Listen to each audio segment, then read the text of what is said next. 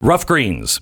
If you're a dog owner, you want to give them the very best. I want Uno to live a happy and healthy life. He is starting to slide on the on the floors, which happens when their hips start to go, and I'm like, no, no, no, no, no, no, no.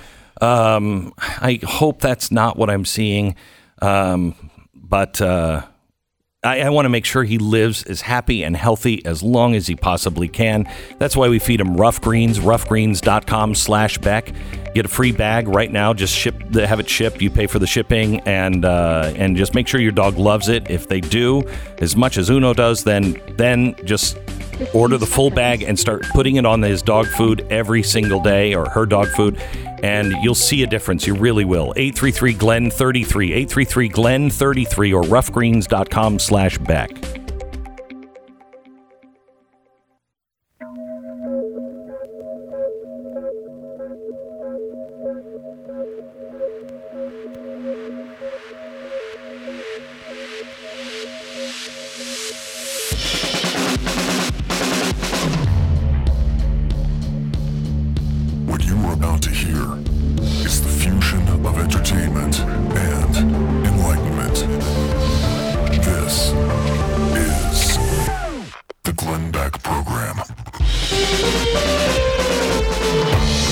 America. Welcome to the Glenn Beck program. Today, I've got some really good news for you. I started out, if you missed it, listen to the podcast today. Really important. A new university is starting, and I mean an incredible university. And its intent is to reestablish classical liberal values where you've got people on both sides debating things, and it's not all about politics, it's about the pursuit of truth the keeper of the keys to the gate of sex success and intellectual uh, uh, superiority and keys to the gates of jobs have been the universities, and their keys are about to be taken away. The media, the keeper of the keys to the gateway of truth and understanding of what's really going on, they're about to have their keys taken away. Fauci, he is the gatekeeper and has the keys to science. I can unlock. Arguing with me is arguing with science. It's about to have his keys taken away. The FBI, the keeper of justice.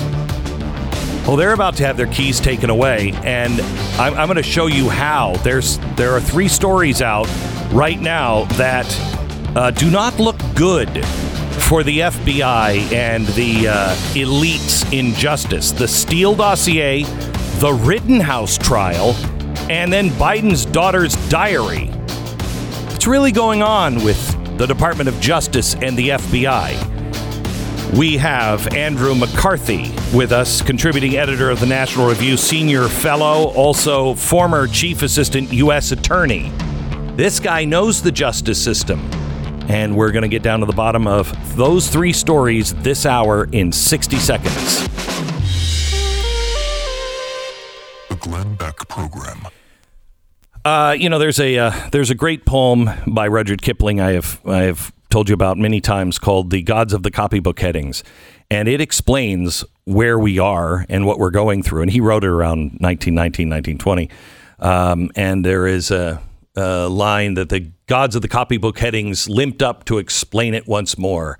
That two and two do equal four, and it goes on. But basically, it's it's saying that you know there's there's a time when the world has gone so insane that they don't even teach facts anymore. Mathematic facts.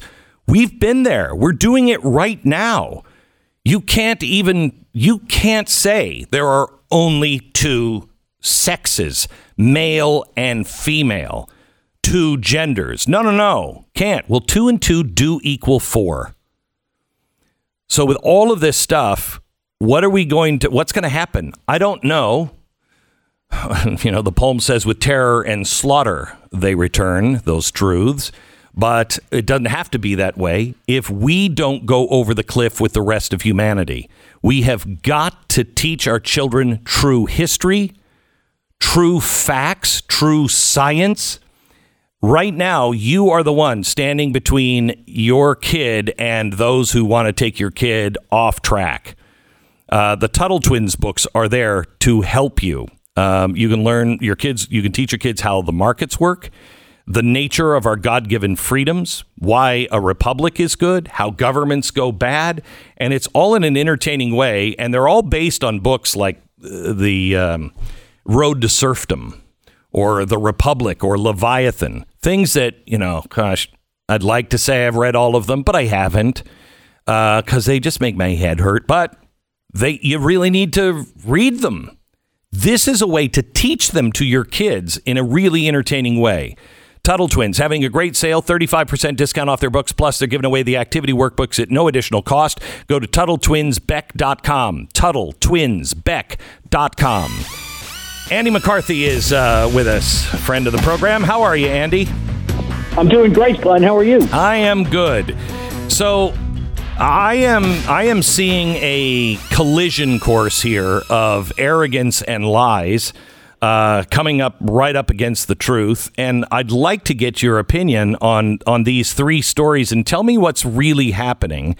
And can we start with the Rittenhouse trial? Sure. Okay. I want to play you some testimony from the Rittenhouse trial that came out yesterday. Uh, here it is. Cut four. Right? Correct. It wasn't until you pointed your gun at him, advanced on him, with your gun, now your hands down, pointed at him, that he fired, right? Correct. Okay. So this is the prosecutor's case. The prosecutor's case. Um, and this is, I think, the third witness that has shown that there he this was clearly self-defense.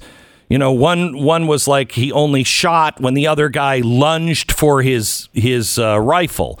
Uh, you know, this guy was pointing a gun at at Kyle Rittenhouse, and that's when he shot him. Uh, I've never seen the prosecution put people on that should be for the defense ever before in my life. Have you?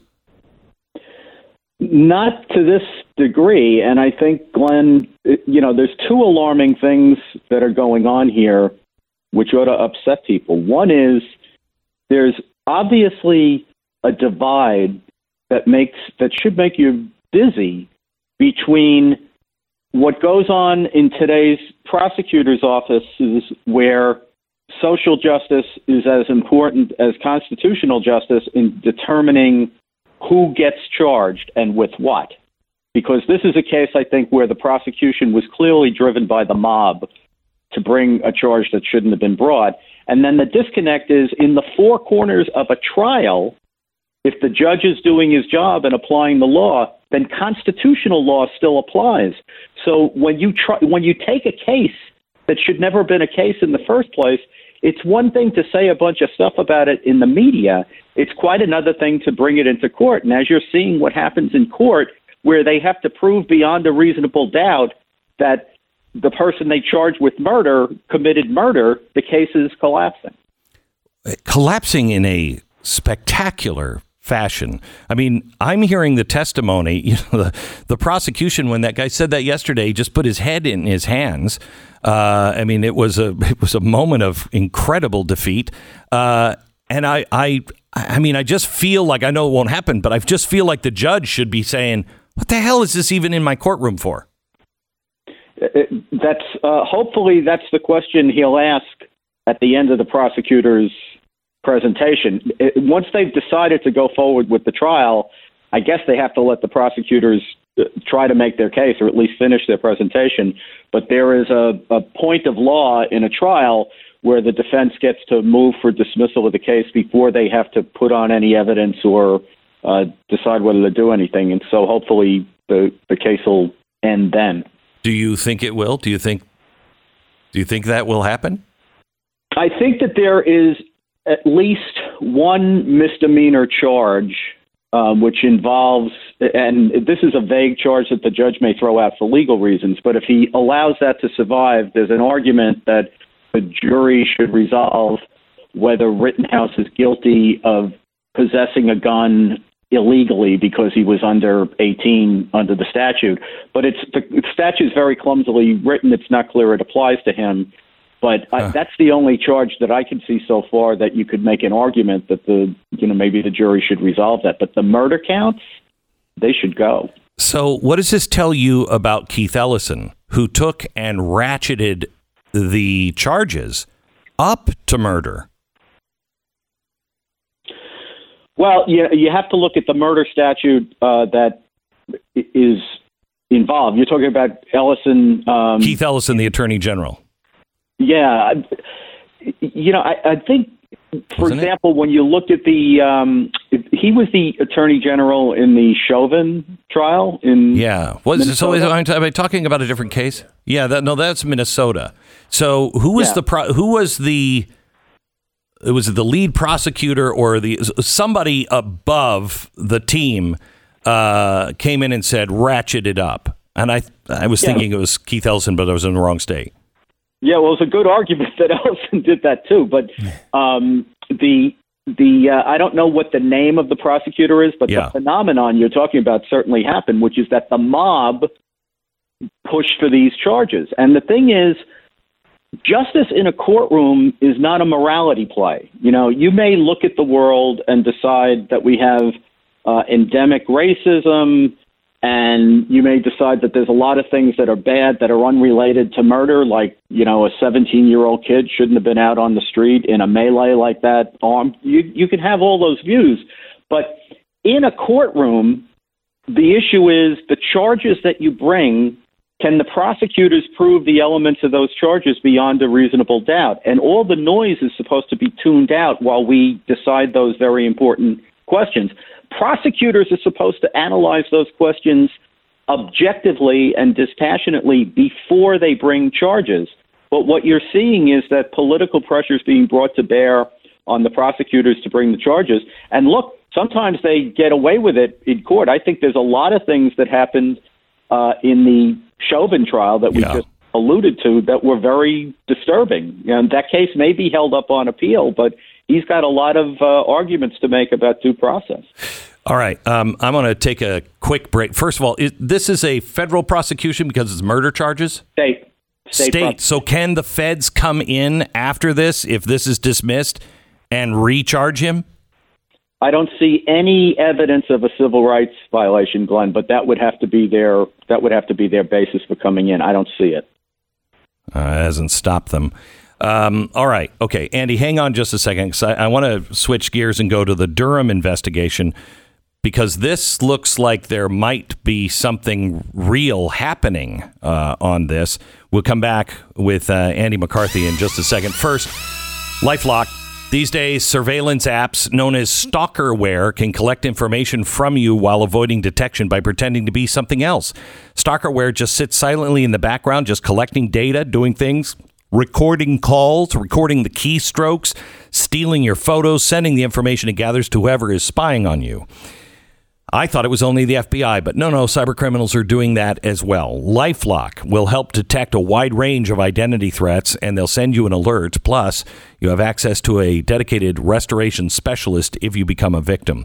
So don't worry about this. Get the people who can help you the best out there. I, I think these guys are the best. They, I think they actually invented this category years ago before anybody was thinking about it um, and it's they they're now owned by Norton, so that's the best in software protection as well. These guys know what they're doing. Save up to 25% off your first year with promo code BECK 800 LifeLock 800 LifeLock or lifelock.com. Use the promo code BECK save 25%. 10 seconds station ID.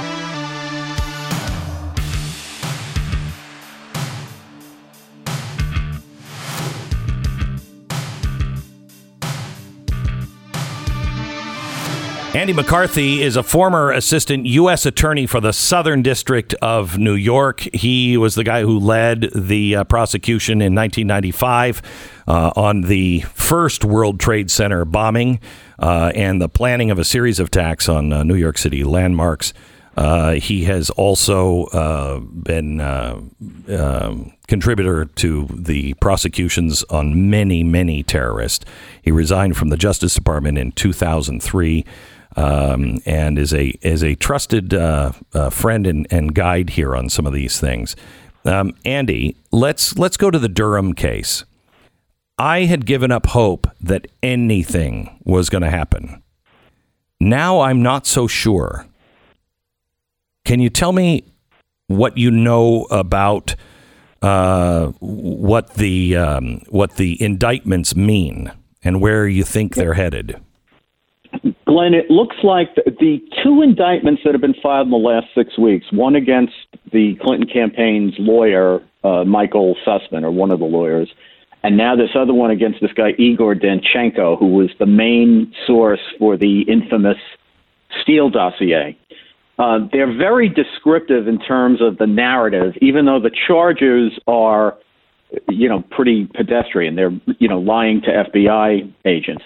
But he lays out a theory where it looks to me like where he's going is that the Trump Russia collusion storyline was essentially a concoction of the Clinton campaign, which not only formulated it through the Steele dossier, among other things, uh, but peddled it out to the media and to an all too credulous FBI, which enabled them to argue that to the electorate that Trump was a Putin puppet and that he was under investigation by the FBI for being a Putin puppet. So I think that's what happened here. And the issue has always been is the government in on it or is are they uh, dupes? And Durham seems to be going with the theory in these cases that the FBI was duped. I don't believe that for. Well, yeah, I, I've always thought they were pushing on an open door. And let's not forget, we have a. When I say pushing on an open door, I'm saying the people who brought this anti Trump information to the FBI, these guys were predisposed against Trump, and they figured that if they investigated long enough, the evidence would bear out their mm-hmm. predisposition. I think that's what happened. But that's a different thing from saying that they that they committed a fraud on the court. Um, and I think. Uh, what know, about the FISA stuff? Yeah, well, look, I think um, what they did here was utterly irresponsible because they didn't corroborate the information they brought to the FISA court. I would point out that what they bring to the FISA court is called technically a verified application, which they make under oath. And the reason for that is because they're supposed to corroborate the information before they go to court.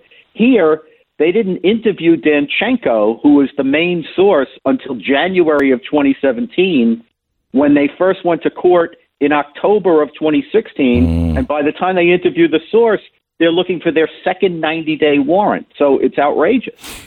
It looks as though uh, they they knew though by 2017 uh, it it the, the it looks as though now that in 2017 the Washington Post knew, uh, and it was kind of an open secret in uh, in the media, but they all continued to do it. What does that tell you? Well, it, it, it, from Durham's perspective, I think what it indicates is that the, the reason that Barr made him a special counsel and remember when he started this investigation, he was the U.S. attorney in Connecticut, so he's just like a regular federal prosecutor. Barr put him in the same designation class as Mueller, and I think he did that because he recognized that there was a lot of abuse of power here and a lot of potential corruption here, but that it might be hard to charge a lot of it as criminal activity. Mm. But a special counsel is allowed to write a narrative report okay. at the end, unlike normal prosecutors who just drop cases that they can't where they can't bring criminal charges. So I think we're going to get a report and it'll be comprehensive. And what Durham's going to end up saying is that the Clinton admin- the Clinton uh, campaign is the main culprit here, but that the FBI was utterly irresponsible in how they handled the allegations. So is anyone from the Clinton campaign? I mean, is Clinton going to pay at all? Is there going to be any real ramifications on this? Well, I, I think only in the sense that you know there'll be a historical document that lays this at her feet, and you know what I what I always say when I get asked a question like that is, um, we're not in the first year of the second term of President Hillary Clinton. I mean, it's not right. like she hasn't, uh, you know, it's not like nothing happened here. She didn't get elected, uh, so there's some justice in that. But you know, look, I think if people want to see, uh, you know, a bells and whistles indictment and people get drawn and quartered at the end, they should disenthrall them themselves because that's not going to happen. So people have asked me, why isn't this a coup? Why isn't this an attempted coup? They knew what was going on. And they all they were trying to do is to get the president either impeached, thrown out, stopped, whatever. Why isn't that a coup? Well, I mean, for for starters, Trump did win the election. You know, the the objective was to stop him from winning the election, and he did win. Yeah, but then when they um, knew, they continued with the impeachment and everything else. Yeah, no, and look, I think it's fair to say that the law enforcement and intelligence apparatus of the government was used as a weapon by the incumbent Obama administration and the holdovers from the Obama administration who continued into the Trump administration to try to take Trump out. Uh, I guess it's not a coup because they didn't succeed, but that doesn't mean they didn't try. So no punishment for an attempted coup. Well, it depends on whether it's Glenn. It depends on whether they can find that he commi- that they committed criminal violations and gross incompetence and political dirty tricks are reprehensible, but they're not necessarily violations of the criminal law. That's why, for example, with impeachment, we don't require a crime for impeachment, right? Because a lot of times, very serious misbehavior is not misbehavior that's addressed by the penal code. So even the fact I have one minute and I got a break, and I want to hold you over because I have one more case that I think is Sure. um, uh, the undoing of a lot of stuff. Um, the uh, um, shoot, now I lost my my train of thought. Uh, even the fact that the president now this goes to the impeachment trial that President Obama met with Joe Biden and they colluded against General Flynn uh, against the FBI. Even that, that's not illegal. Well, I, I think it could arguably have been illegal, but Barr said during the Trump administration that, that Obama and Biden were not subject to the investigation. So, you know, they decided that I guess a higher standard should apply if the law enforcement is going to have impact on the politics. Okay. All right. Back in just a second. I want to take you next to the media and the Justice Department.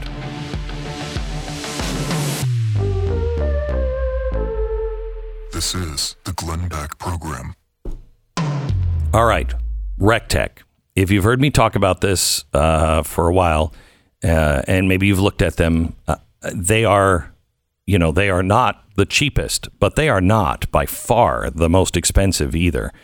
They save you money because they are they've cut out the middleman and they've put all of that extra money into the product. That's what makes them so great. They're built like a tank. They really are. If you've heard me talk about them and you thought I really want one, or you know you want to get one for Christmas for your husband or whatever, um, then now is the time to do it. They're already running their Black Friday sale, which means you can save four hundred and fifteen dollars if you order today, and it will arrive at your house. Uh, you know, assuming you're not in the Philippines or wherever, it'll arrive at your house uh, for Christmas right now. Free shipping with all pellet grills. Recteq.com, R E C T E Q.com. They have them to fit any size or any budget. It's Recteq with a Q, R E C T E Q.com.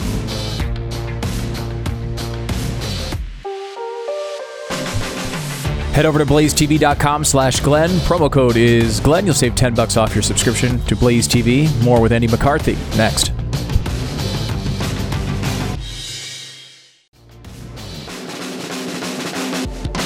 All right. So we have a couple of cases that show the FBI, I think, completely out of control and uh, and losing a lot of credibility. The last one I haven't figured out yet. The last one is Project Veritas and uh, the Ashley Biden diary story. Let me just give you a, a quick summary of this. The FBI carried out a court ordered search of uh, O'Keefe's apartment in New York early this last Saturday morning, having searched uh, two other homes of associates of O'Keefe uh, as part of the investigation. Uh, they took notebooks belonging to Project Veritas reporters, according to O'Keefe. According to the New York Times, the DOJ investigation was started by then Attorney General William Barr in October 2020 after a representative of the Biden family reported federal authorities that several of Ashley Biden's personal items had been stolen in a burglary. O'Keefe says tipsters, with whom Project Veritas supposedly had no previous relationship, reached out to them last October saying they had obtained Ashley Biden's diary. These tipsters said they found it in a room where Ashley Biden had stayed. None of the reports from media or Keefe specify what kind of room it was, yada, yada, yada. Keefe says the tipsters indicated they were negotiating with a different media outlet for the payment of monies for the diary. They were represented by attorneys who handled the negotiations with Project Veritas. He doesn't say if they ultimately purchased the diary from these people, but it seems implied. O'Keefe insists Project Veritas decided not to publish the story of the diary because they couldn't authenticate it. He then said they tried to return it to the lawyer of Ashley Biden, but the lawyer would not authenticate it. So Project Veritas voluntarily gave the diary to law enforcement. He doesn't say which law enforcement. A website, National File, ended up publishing dozens of the pages of the diary before the 2020 election. The uh, site does have roundabout connections to O'Keefe, uh, which is likely why the FBI raided the homes of several Project Veritas employees. However, it's not clear on how publishing the pages is any kind of crime to justify FBI raids. There's more to this story, but I think uh, that's enough to get you up to speed on where it is. So, Andy, what is happening here? This is a really peculiar case, as you as you've laid it out, Glenn. I, I don't for the in the first instance, burglary is generally not a federal correct. Crime. You know, um, you know, bank robberies a crime because they're federally uh, backed financial mm-hmm. institutions, mm-hmm. and you know, if you steal narcotics, those are deemed to be in interstate commerce, so that's federal. But barring or like stealing federal property is a federal crime. But an ordinary burglary, which is what this sounds like it was, is not a federal crime. Now, I've been sort of pulling what little hair I have left out to try to figure out, you know, what on earth they're investigating here. And my, my best speculation is that blackmail can be a federal crime.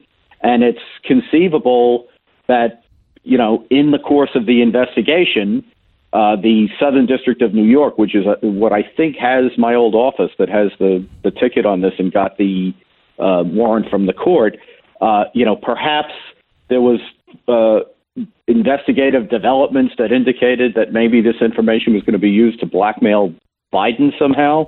But it's that's sheer speculation. I I don't know why they were investigating this as a federal crime, and if if O'Keefe is telling the truth, I have no reason to doubt that he is.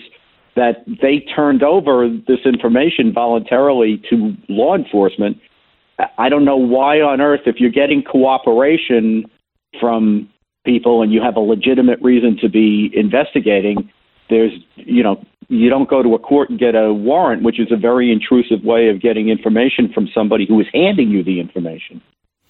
It's a very bizarre letter. Let, let me read this. According to O'Keefe, the cover letter for the grand jury subpoena um, that was given to Project Veritas said this The government hereby requests that you voluntarily refrain from disclosing the existence of this subpoena to any third party. While you're under no obligation to comply with our request, we are requesting you not make any disclosure in order to preserve the confidentiality of the investigation and because disclosure of the existence of this investigation might interfere and impede uh, the investigation. Does that uh, is that accompanied with most uh, you know grand jury subpoenas? Sometimes yes, sometimes no. There's a legitimate and a not legitimate edge to this. The legitimate part is if you can get people voluntarily not to talk about what they talk about with you as an investigator, it helps the investigation because when things start to get reported in the media, if you try to interview witnesses, you never really know whether they whether they're telling you what they know because they know it or they're telling you what they know because they read it in the newspaper. So, so now is it? But wait, but it, would that be said to somebody who was the target of the investigation? No, ordinarily right. no. Um, the legitimate, the illegitimate reason for doing it is to sort of give someone a brushback pitch in the nature of if you run off at the mouth about what we talked about here, we may indict you for obstruction of justice, which is completely improper for the government to do. And the way you read that, it, it doesn't sound to me like that is what they were doing, but we don't know what the prosecutors and the investigators said to the people, including O'Keefe, who they were speaking to.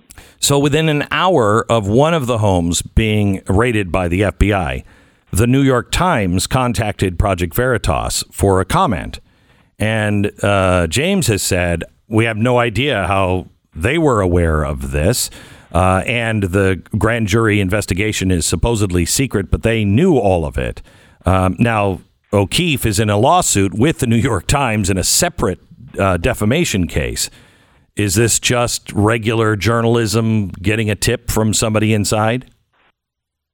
It, well, it could be one of two things, right? It could either be the Times has sources in the investigation and was able to report on that basis, or it could be that somebody who is not in the investigation became aware that they were doing a search warrant. You know, a search warrant is a noisy procedure, especially if you're doing it in someone's uh, apartment or someone's neighborhood. So it's possible that the Times was tipped off by people who saw this happening but I think it's much more likely that they have sources inside the investigation. So blackmail seems to be more logical than anything I've heard because other people are saying, you know, that maybe they're going after him for interference in the federal election. But I mean, I don't believe they would have even the balls to do that after their history. But uh, uh, that that that's really hard. I mean, a journalist can't be prosecuted for publishing even stolen material, right? If they weren't part of the theft.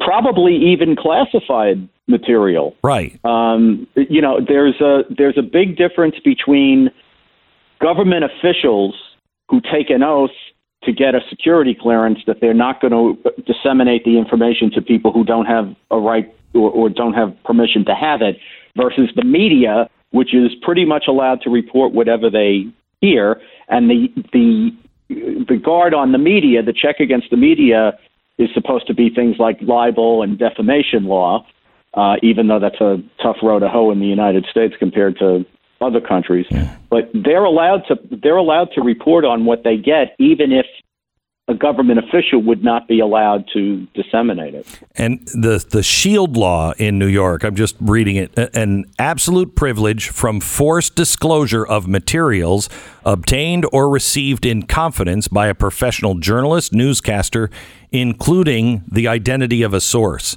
That seems pretty airtight that they don't have a right to to look into any of this stuff, right?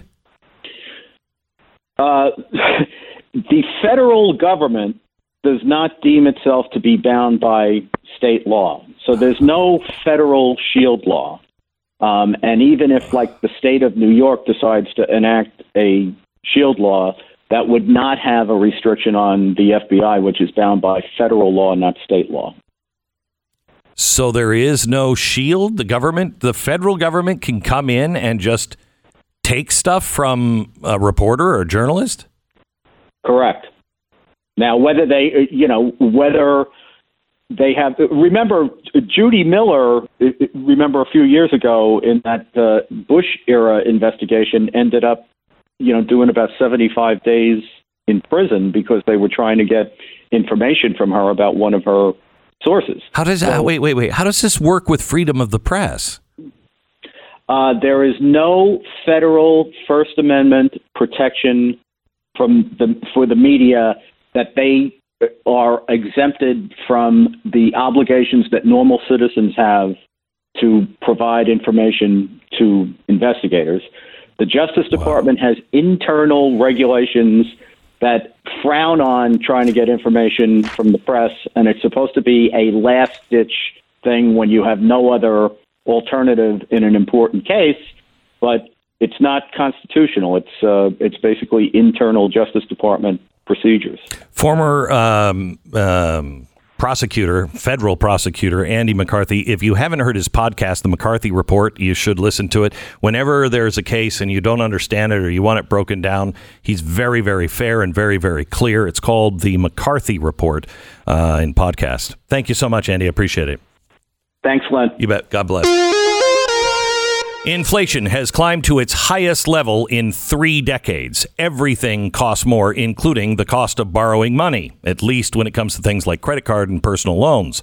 Mortgages happen to still have incredibly low rates tied to them, which means if you're looking for a new home, now is the time. American financing is can help you look at uh, not only new mortgages, help you design the right one, but they have experience looking at the mortgage that you might already have. Let them look through the things that you have that involve interest rates and see if they can help you save an awful lot of money. American Financing has been helping people like you save for two decades, and they'll help you save as much as hundreds, if not a thousand dollars a month. How do they do it? Lowering that interest rate com- uh, doing a consolidation loan and getting all of those credit cards off your back. Financial independence is there if you take a few simple steps. American Financing, 800 906 2440. 800 906 2440, AmericanFinancing.net. American Financing, NMLS 182334, www.nmlsconsumeraccess.org.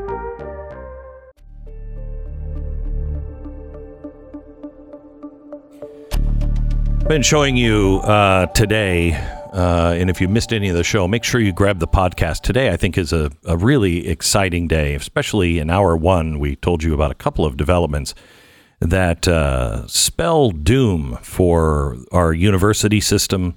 I mean, it is actually happening now. Uh, there is something, there is hope and light at the end of the tunnel. Uh, a new university was announced yesterday by a stunning, like an all star lineup of uh, professors and and scholars. Uh, they're opening up a new university here in Texas, and it is. I mean, I'd send my kids to it in a heartbeat. Um, really exciting news. There's there's also some some other problems that are starting to rear their ugly heads. More countries now are taking Americans hostage, and we have now lost our ability to stop it uh, because of the way Biden has um, acted in Afghanistan. They are no longer afraid of taking Americans uh, hostage. Uh, let's see. There is uh, also Biden yesterday said that even though there's a stay from the courts on this federal mandate, he said companies should just do it anyway and this is, I think, why it took them so long to write this OSHA rule.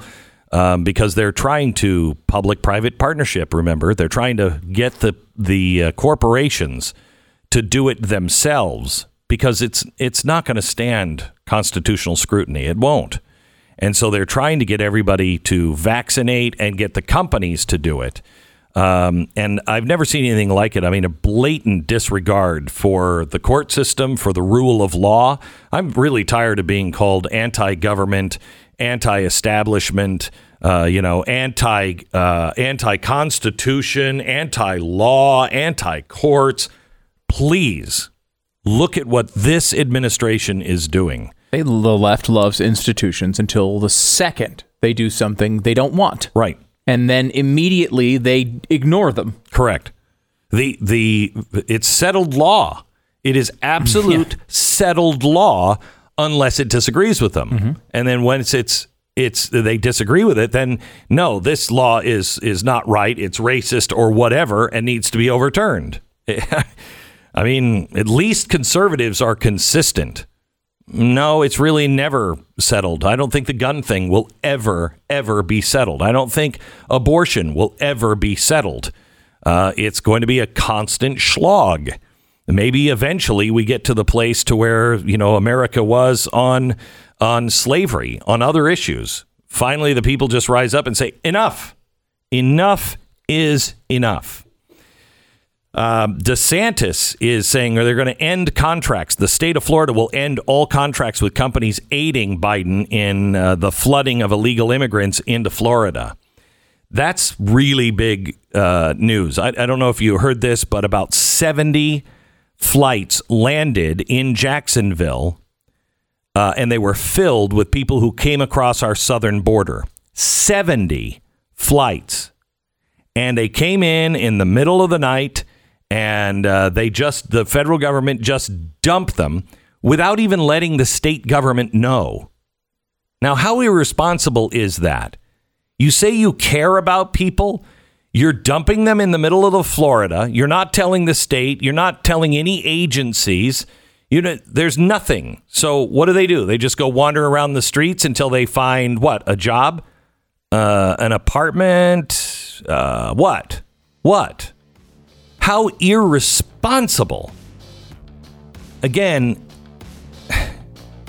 everything they accuse you of, me of, it's like they're looking in a mirror because they're accusing themselves. They say we don't care about people on the border. How can you do that in the middle of the night?